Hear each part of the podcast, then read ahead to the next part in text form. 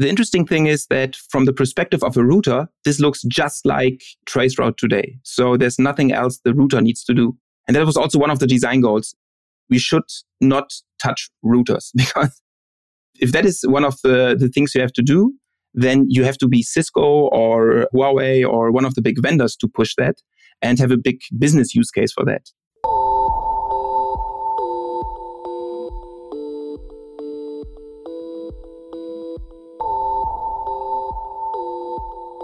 You're listening to Ping, a podcast by APNIC discussing all things related to measuring the internet. I'm your host, George Michaelson. This time, we're talking to Rolf Winter from the Hochschule Augsburg in Germany. Rolf and his co author have been working on a mechanism to implement traceroute, but for the other half of the end to end path. It's a fascinating problem and incurs a need for some IETF standards activity to complement their work. So, hello everyone. Welcome back to Ping again. And today we have Professor Rolf Winters from the University of Augsburg. Hello, Rolf. Hey, thanks for having me and talk about my uh, special topic. so, just to give people an impression of you, you've been active in IETF mailing lists since the mid 2000s, since around 2009. That's right? That's correct. Yeah, I've been uh, active at the IETF for a really long time, but uh, I was employed at a network hardware vendor at the time. So. I was working for them and I did internet standards in various areas such as MPLS, energy management, and things like that. The energy management topic is actually coming back to bite us. There's a new working group in conversation. Yeah, it is coming back. Yeah. I think it's fascinating. But you're here today to talk to us about Traceroute. Right. I love talking about Traceroute because everybody misunderstands this tool. Exactly. And like Ping, everybody misuses this tool. Right. But you're actually here to talk about a slightly different take on Traceroute, aren't you? So I'm here to talk about reverse traceroute. So you already said correctly that a lot of people are misinterpreting the output of traceroute. And there's actually at NANOG, there's a reg- semi-regular talk about this uh, by Richard Steenbergen. And he's, he's talking about the things you might do wrong when you look at trace route output. Yeah. And one of the things that you might misinterpret is that when you see latency spikes in that persist in your in your trace route output, you might misinterpret this to be on your forward path. So the, the fact about the internet is that paths are highly asymmetric. Oh, completely. Completely. And the problem is that, for example, if you send, if you have a, I don't know, a TCP session somewhere and you realize you have problems, you might do a trace route and you see latency go up somewhere inside of the network. But that might be the X. So it might be on the reverse path. Yeah. And from trace route alone, you don't see that. Right. And that's the fundamental thing that we need people to understand about trace route. Classic behavior here is that what we're doing is we're exploiting the TTL, the time to live field of the IP packet structure. Right. And by default, it has a high value, typically higher than the number of measured points across the network that are permitted to decrement it. Mm. So in practice, most of the time, TTL is only there to cope with the situation that something goes weird in a path and a packet goes through too many hops or starts looping, and that's why it's going to die. Right. But in traceroute, you set the TTL deliberately to a low number. Exactly. And this way, basically, traceroute illuminates the path. So you basically get the sequence of routers that your packet goes through, but only in the forward direction. And as each router receives a packet and sends it on, it decrements the TTL. Right. And the router who decrements the TTL to zero has an obligation in the protocol to send an unreachable response. And traceroute is using this information to enumerate, well, who were you? Because that's part of the diagnostic information. Exactly. But inherently, this is building a model of the things that you say exist in your path as you increment the TTL. You're exploring further and further nodes in your direction forward. When you look at all the tools we have, so the IETF has specified a lot of tools for us to manage nodes in the network, such as SNMP or IPFix, or we have YANG and NetConf or RESTConf, and all these nice protocols and data models to estimate the health of the network and to do something about it when something goes wrong. But that only applies to your network. So you can't do SNMP on the public internet, or you can't do IPFix or YANG and Netconf. Of course not on the public internet. That would be a security risk. But you can do ICMP and traceroute. Exactly. So the only thing you have on the public internet is ping and traceroute. That's the only thing you actually have. Yep. Ping is not very expressive. So it gives you interface reachability, but it doesn't tell you whether a service is alive or anything like that. And traceroute gives you the same information. It gives you a round trip time estimate to the destination, but it also, as you said, enumerates the routers on the path from you towards that destination. So you and your co-authors have been thinking about approaches to constructing a model to get the other half of the story. And it's not new. So actually, we're not the first ones to think about this. And even the IETF has thought about this. So the first work I found in this direction was from 93, so 30 years ago. and that, yeah. a long time. A long time ago. And uh, as with so many things from the IETF, I th- don't think it has ever been really implemented or used on the public internet. But there was an RFC, it was RFC uh, 1393. It was called traceroute using an IP option. So you could do a trace route using that option, and you could also figure out the reverse path using that option. And you could also do something with IPv6, and there's an SNMP MIB definition for a remote ping trace route and lookup operations. But again, SNMP is not something that is available to you on the public internet. So we looked at all the things that, that have been specified so far, and we tried to come up with design goals where we thought this is where they went wrong.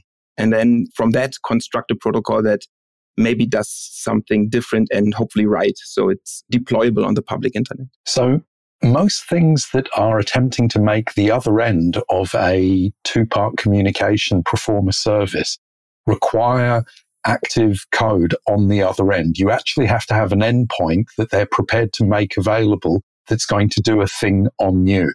You're no different in this respect, are you? We are no different at all. So we are just like ping, right? So ping is baked into every operating system and it just sits there and will respond. At least if it's switched on, right? Yeah.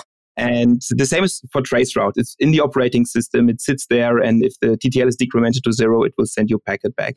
And something similar we are trying. So it's it's actually what we're doing is based on ICMP, just like ping and traceroute. So ping is, is based on ICMP explicitly. So the request is ICMP and the response is ICMP. And traceroute is implicitly ICMP because you send typically a UDP packet and it elicits or it, it makes the router send an ICMP time exceeded message back to you. Will you be defining a new logical packet structure which is analogous to traceroute but is applicable in the reverse path? Are you able to reuse that structure? So we, we're basically defining an ICMP request to send a single packet. So there's a lot of problems with designing a protocol like this. So one of our design goals was safe to use. yeah. So if you send a single packet and another host does a trace route for you, that smells a little bit like amplification attack, for example. So what you can do is something similar to ping. So when you send a ping out, you get a response back. And we do something similar for every single packet for a trace route that you want somebody else to send on your behalf, you have to send a request for that. So there's no amplification because you don't generate the entire series of path elements. You have to explore the path through explicit requests right. and generate a one in, one out outcome to stay below the threshold. It's not quite one in, one out, but it's close enough. So we send one packet out as a request, and the host that is actually performing the trace route will send one packet out will obviously get the response, the TTL time ex- exceeded, and then send the result basically back. So it's a little bit more work. When you consider the amplification attack benefits are typically measured as 5 or 10 or 20 to 1. Yeah, exactly. You are below a threshold where there are cheaper mechanisms for DDoS. So yeah, I can understand there would be a queue of people at a microphone in a working group to say amplification, but right. you have a case it's not going to be that bad. Exactly. So I'd rather use DNS for amplification index. And uh, we don't make that recommendation here. We don't make that recommendation, but if I was to create an amplification attack, yep. I probably would look somewhere else. This is quite interesting because at the point that you propose changed the standard at the layer of ICMP, you are actually reaching quite a long way back into the history of the IP stack. These are aspects of the design of IP that haven't been heavily modified over the years. I was looking through the RFC site list for your document. You have a document, it's a zero stage draft, so this is early stage. And you mention deprecation of a prior document. And when you look at that, it in turn mentioned deprecation of prior document. and you kind of trace the footprint back almost like forming a reverse path. right. But you come to these foundational documents that are very early state. So mm-hmm. you're going to be adding new state to ICMP. So actually, ICMP has been changed a number of times during the years. So yeah. multi-part messages has been added to ICMP. And then there was also a document which is important for us that was basically a document describing what you actually are supposed to use ICMP for and what you shouldn't use ICMP for. And yeah. we fall exactly into that definition where it says, okay, troubleshooting is obviously something that ICMP is, is made for. This is an aspect of the design of systems where early stage you get to doing crazy things and put documents out and people code. Roll forward 40 or 50 years to start proposing a new thing. You actually have to go back in the stacks and you have to line up quite a lot of parts of the story to be able to propose a modification. Yeah. And I think adding a new type has been done fairly recently too. So that, that is something that has been done fairly recently. So I think the most controversial part of our work is the code point we are suggesting. So the, right. the ICMP type and ICMP code that we are suggesting to be used for this work. That is something that I believe will be very controversial. Let's come to that in a second. Yeah. In the internet, it's kind of permissionless programming. The shape of an IP packet is defined, and there are certain qualities. If you put random state or unexpected state, intermediate devices might go, oh, scary, and drop them but you've been able to perform active experimentation. You can own a sender and a receiver. You can actually use public networks to find out how packets flow. So when you make proposals for things like code point changes, you've already found out the behavior of the system at large, haven't you? Yeah, we have, right? We did a number of measurements. So we did basically two measurements. So one of our design goals was that it's basically immediately deployable. So we want to have it deployed on today's internet. And that is very difficult, as you know, because the internet is ossified, in particular through middle boxes. Yeah. And so one of the things we did was we have a, a, large number of implementations of NAT in our, our lab. And clearly a NAT, so if it's TCP, it remembers port numbers and IP addresses. And if it's ICMP, there's no port numbers in there. So it needs something else to multiplex on. And that's typically type code, IDs and such, depending on the ICMP type. So what we did was we picked various types and codes and sent packets that don't exist.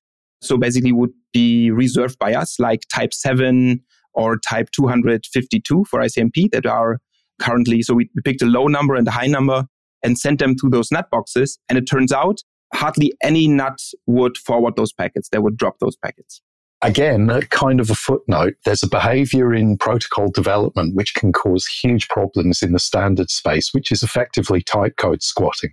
And that's where people do what you've done, but rather than going into the formalism of saying, let's register, they just use and ship code. Right. And that brings us back up to the code point question because you're not doing mm-hmm. this. You're actually coming into the formalism saying, please, can we get a formal assignment of a code point here? Right. That's what we want. And we, we try to figure out which one would be a good code point to use so it's deployable on today's internet. And you've tested both low value and high value in a number field that's quite rich. Right. But most of that field is typically reserved. That's the usual behavior. Right. So half of the NATs basically drop those packets so that they won't make it from your home network into the public internet. Yep. And the other half did something interesting. So the NAT basically got the packet and said, Oh, I don't know this code point. I've never seen this before.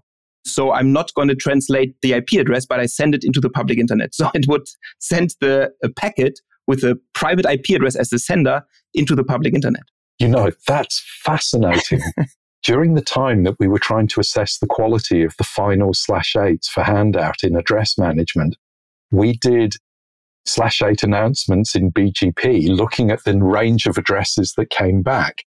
And one of the signatures we kept finding is an astronomical number of people using private IP in the default free zone, sending packets from those addresses. And you sit there and you think, how did anyone let that happen? And here you are saying, typical home router, there's a whole family of them that say, oh, wow, I've never seen this option before. I think I'll forward this packet with the internal address. Right. as is. So unmodified, would send it unmodified. Wow. That's great.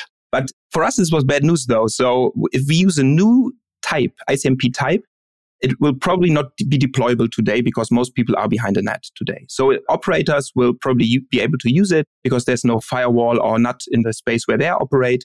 But for a typical home user, they will probably for a long time not be able to use reverse trace route. So we did, we tried something else. So if you look at the protocol, in a sense, it's a little bit what ping does, right? You send a packet somewhere and they respond with something. So we said, let's use type 8 for the request, which is what ping is using.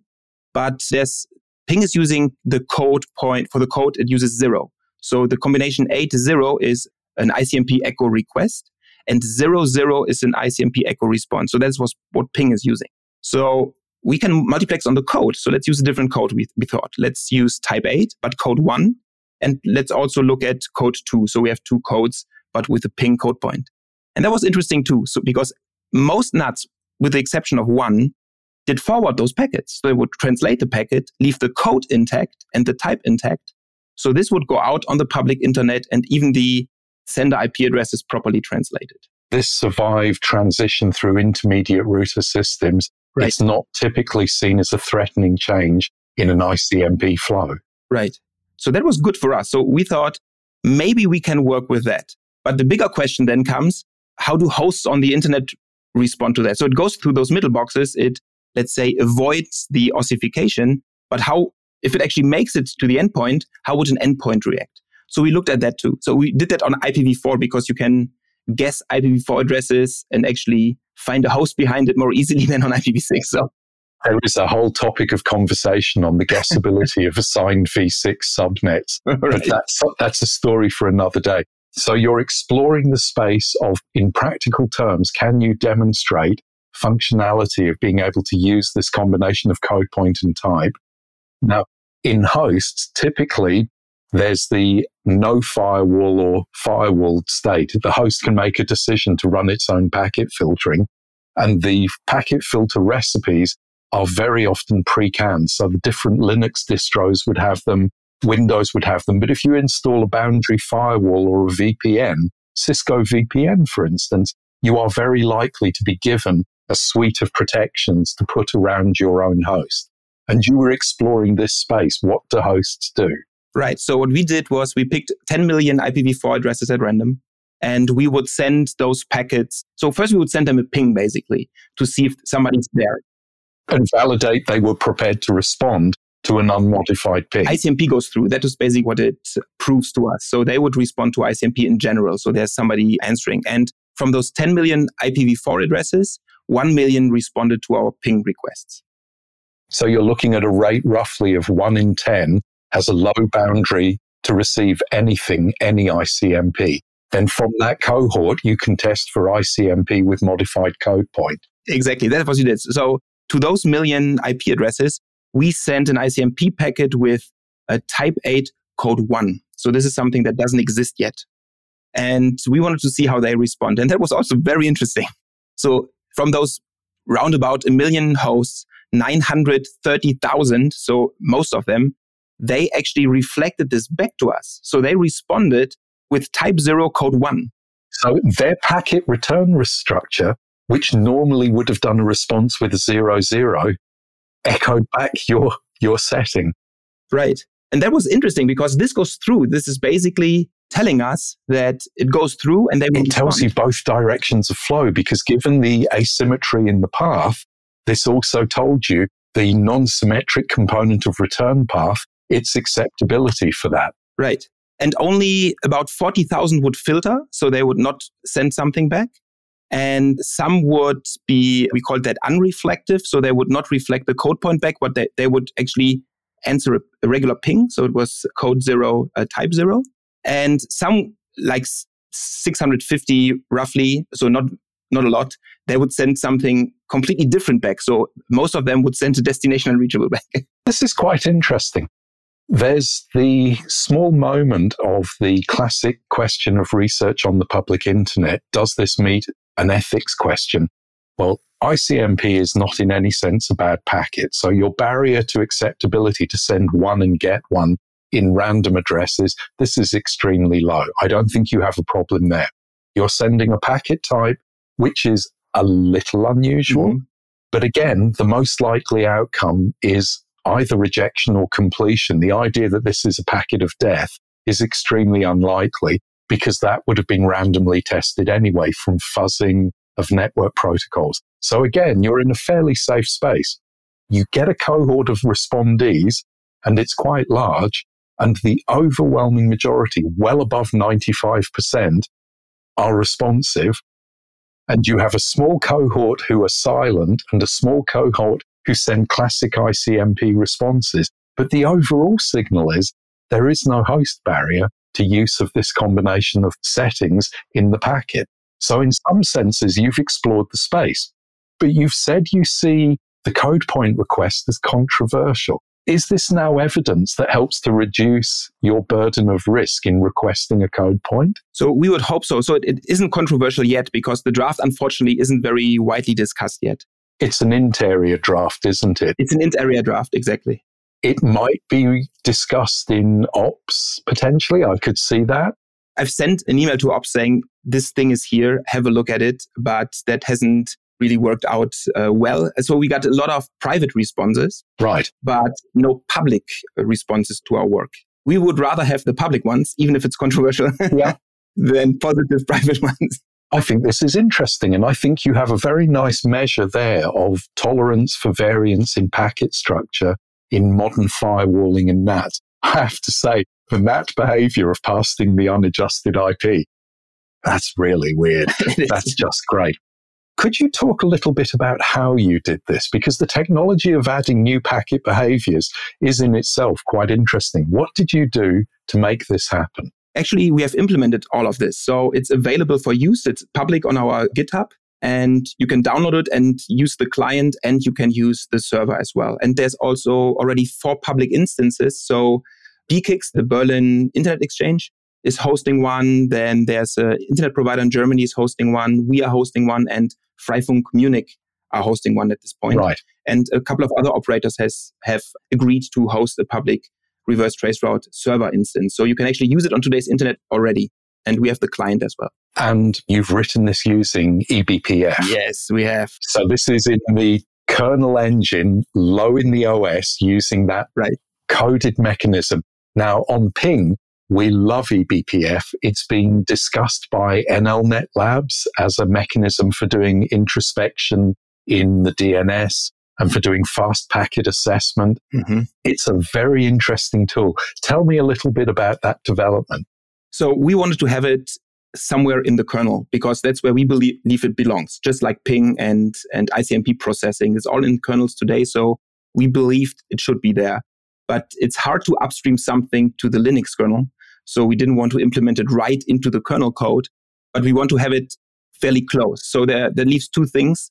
A kernel module, which is difficult to maintain because if the internal API changes inside of the kernel, so the user API of Linux never changes, but the internal kernel API does change. So we would need to make changes, but eBPF has a stable API as well, and it lives in the kernel. And you can construct a scripted statement, if you like a program in eBPF. Exactly distribute that from your own GitHub, and any modern Linux kernel is able to take that, compile that, and inject that into their run state to introspect and interact in the network exchange. And it's high performance too. So it doesn't have to punt things up into user space and do memory copies there. So it's, it's also it's high performance too.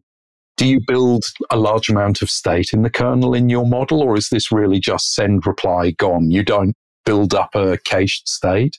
So we have actually we implemented two versions of it. So one is the one that we have submitted to the IETF and there is state. So we have a map in there to remember the traceroute packet I sent out into the network. And you would need that in order to do the counted exploration of the path. Although you said at the beginning that in order to do path exploration, your remote side, the person of interest, must ask you explicitly to rehearse the next component of path. Exactly. So for every packet we send, we need a request for that and we will memorize that. But we have also implemented a stateless version where every piece of information we need is basically in packet we send out. And when we get a response back, we extract that information back from the packet and then send the response. But that is actually very difficult. So it's because when you get a TTL expired message back, the standard only guarantees you, I think, 64 bit of the original IP packet being in there. So a lot of routers will send you more, but the standard only guarantees you 64 bit and you have to work with those 64 bit.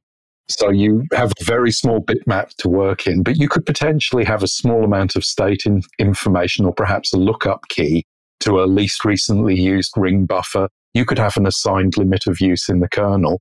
Might need a checksum, but in principle, I can see you could do state maintenance with a specific client in a constrained manner through this. I love eBPF. I think that's a really nice choice of tool. But my concern, if I had one, would be that one of the necessary components of deployment for a measurement technique like this is supporting the routing framework as well. And so far, you've only been talking about hosted implementation. Do you foresee the potential for this to become something that gets embedded in the intermediate routing architecture? So the interesting thing is that from the perspective of a router, this looks just like traceroute today. So there's nothing else the router needs to do. And that was also one of the design goals. We should not touch routers because if that is one of the, the things you have to do, then you have to be Cisco or Huawei or one of the big vendors to push that and have a big use case, a big business use case for that. Right. So rather than asking router vendors to include a new code module to introspect on packets directed at them in order to be an endpoint and go back, if you like an additional looking glass function, you've deliberately said, we don't need that.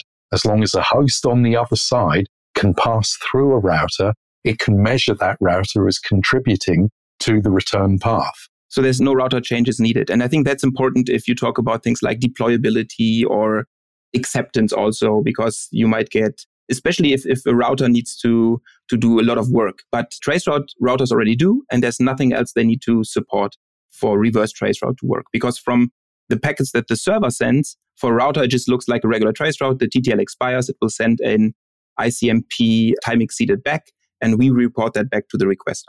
This sounds like something which potentially would lie in the capability of the Atlas project collector nodes to implement. Have you been discussing this with labs at RIPE?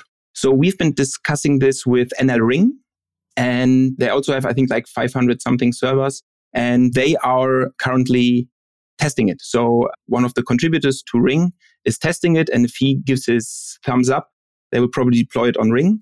Atlas is a bit more, more difficult, but the nice thing about Atlas is we can do regular trace routes from the probes. And actually, what our servers will send is just regular trace routes. And we can also do Paris trace routes. So we have implemented yeah. Paris trace route, which basically gives you a view of the multipathing on that path between you and the destination on the network. So you will see, like in regular trace route, you sometimes see two IP addresses for the same hop, and that's multipathing. Because for one expired TTL, you will see one IP address and the second packet will be responded from a different IP address, but it's the same hop. It was the same TTL. Well, it depends. Some routing planes have a very strong affinity for the source and destination address passing through and simply won't explore the alternate path. So I imagine not all multipaths are exposed this way, but it's still a useful indication.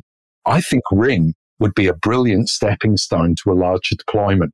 Obviously, the goal would be to have this first class, you know, Linux kernel distribution. But that's reaching ahead. As you said, it's quite a steep burden to become part of a distribution, whereas an eBPF compilable script is an easy deploy. But if you get deployment in Ring and you get some persisting evidence of low risk, high benefit, that's a lovely model because Ring is instances of virtual hosts or standalone bare metal hosts running Linux. So it's a very low barrier.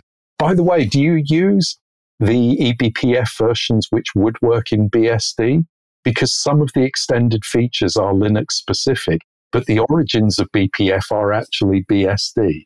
Even worse. So, so that's a hard lesson we learned as well. So we use some timer component from eBPF, which is only available in, I think, Linux 5.15 which doesn't sound so recent, but it's recent enough that a lot of people actually told us this is too recent. so a lot of people that actually wanted to help us and say, can you do this for a, a way old, actually way older uh, Linux kernel? And we said, well, unfortunately, no, because we're using one feature that is only available since version 5.15. You kind of have to set a barrier at some level. There is a point where you say we didn't reach far back in the architecture. It does have the downside that you may have to wait for wider deployment, but I think it's a good logic to do that. But you touched on the issue that your draft is in int area how are you going in terms of engagement in the wide? You mentioned that you have deployments in the Berlin Exchange. Are you also discussing this in the operator community? We are. So I was at uh, DENOG 14 in November, and that is the German Network Operator Group. And this is basically like NANOG, just with a German focus. And that's where the, the operators and the people that actually operate networks is not the management. Well, management sometimes goes too, but it's really people that configure routers, that design networks that are very close to the actual technology. And we presented it there. There's also a video online and on YouTube that you can watch. We'll try and remember to include links to those in the blog article and related materials we do. And the feedback there was was actually brilliant. So a lot of people liked it, and they had to cut off the discussion because the next talk would start, and, and people came to me after the talk, and and most people are actually they would like it today rather than than tomorrow. And because the example I gave was two days before my talk, somebody sent an email to the DENOG mailing list said, I have this trace route and it looks weird. Can somebody from this network send a trace route back so I can see where the problem is? And that's the classic thing that you see in operations lists is people begging somebody in another remote AS to engage with them in a path debug, which would be of benefit to that AS, Right. But nobody's there to respond. And you start to see this traffic where someone says, Hi, do you know anyone from this right, other AS?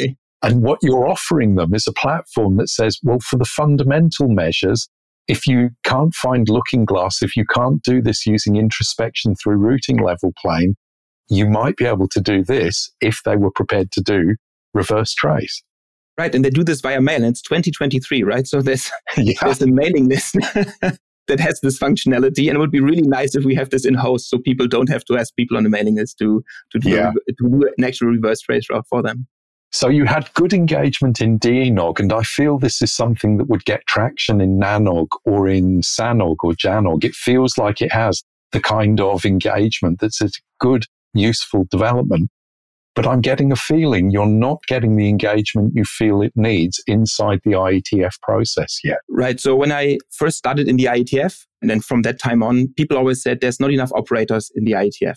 Yeah. And we're talking back in 2009, 2010 and you were working in a context which actually needed operational engagement. So at the time, and later on, I was working a lot with MPLS, but I was maybe not always at the IETF, but I was in contact with operators and, and we talked and we asked what they would like to see in the protocol. And so there was engagement, but it wasn't always public. That was probably the problem. So people wouldn't see it because we would, it's just faster to go to somebody and say, so you tell me what you think, and then we think about it and maybe we make it part of the standard. And then they don't have to go to the IETF and engage there. And I never felt that there's not enough operator engagement because I engage with operators quite a lot. But now I actually have this feeling. Yeah, but now you re enter and you're in a different form of engagement and you're proposing structural change and new code point selection in the parts of the IP stack that are globally applicable. That's a really quite large amount of change. And you're not seeing quite enough operator engagement. So this is a weird thing. So when I talk to operators at DENOG, for example, they really like it and they think the functionality is important because for troubleshooting, this is what they would like to have. And I would also imagine that a lot of people that these days there's a lot of services in the cloud. So you're relying on a connection to that cloud. So you're relying on the internet. And if something is, is broken there, you probably want to debug it.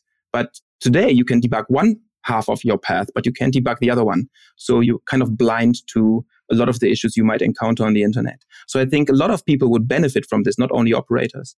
And then I got feedback in private also from people that work at operators that said, okay, this is good, but they're not engaging in the IETF. But the problem is, you know, the IETF, I don't even get a slot for the working group if it's not discussed yeah. on the mailing list. So there's a bootstrap problem, isn't there? Getting traction is hard.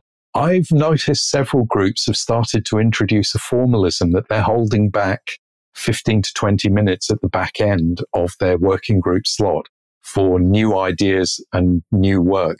And it's kind of like a version of the student poster session at a peer review conference. Here you are with a body of work. It hasn't made it through that initial guardian and gatekeeping, but there's a 15 minute slot to put new ideas on the table, gauge enthusiasm, get engagement. I think it feels like you need a mechanism like that. So what I did was at the last IETF, I had a slot at Hot RFC.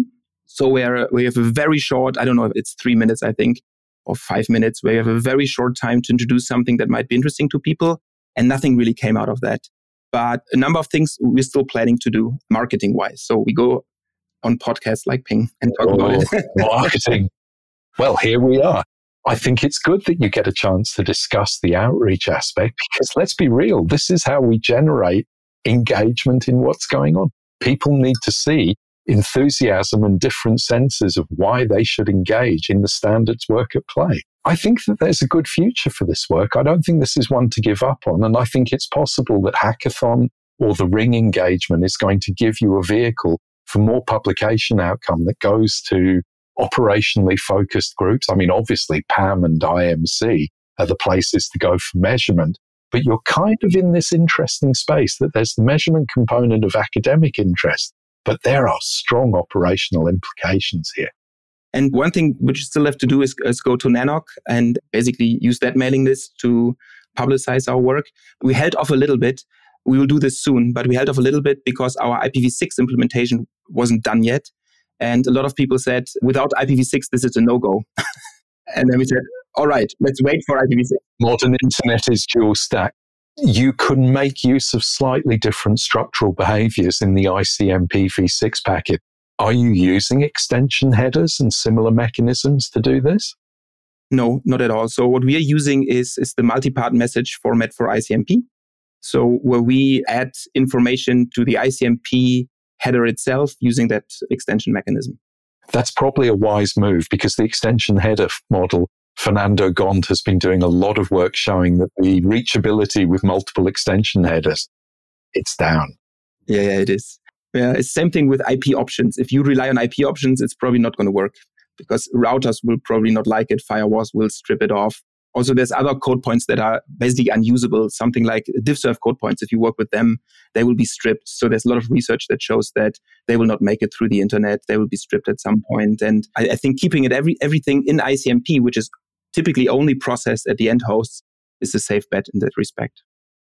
So a little bit more work to become fully V6 compliant, a dual stack solution, eBPF, so easy to deploy. Ring gives you a larger footprint of visibility around the world. That leads to potentially some published outcomes of visible path asymmetry behaviors in the global network. I think this is very interesting, Rolf. I think this stuff has strong potential. We think so too, but the only thing that's left now is support from, from the community. Well, let's generate a bit of buzz and see if we can get people interested. Thank you very much for agreeing to come on Ping and talk about this. That was fascinating. Well, thanks for having me. If you've got a story or research to share here on Ping, why not get in contact by email to ping at apnic.net or via the APNIC social media channels.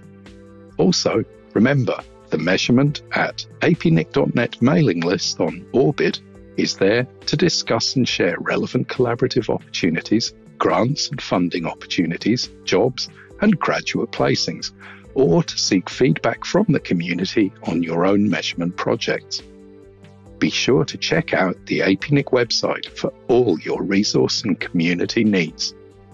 Until next time.